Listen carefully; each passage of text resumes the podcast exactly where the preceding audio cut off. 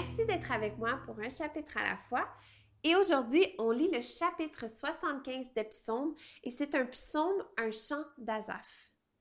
Nous te louons, ô Dieu, nous te louons. Ton nom est dans nos bouches, nous proclamons tes merveilles. Au moment que j'aurai fixé, je jugerai avec droiture. La terre tremble avec tous ceux qui l'habitent, mais moi, j'affermis ses piliers. Pause. Je dis à ceux qui se vantent, ne vous vantez pas, et aux méchants, ne levez pas la tête. Ne levez pas si haut votre tête, ne parlez pas avec tant d'arrogance, car ce n'est ni de l'Est, ni de l'Ouest, ni du désert que vient la grandeur. En effet, c'est Dieu qui juge. Il abaisse l'un et il élève l'autre.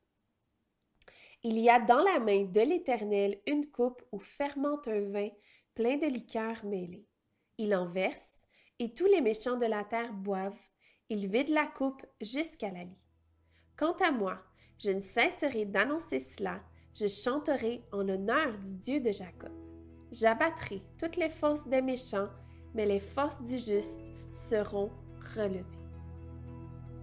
Merci d'avoir été là et on se dit à bientôt.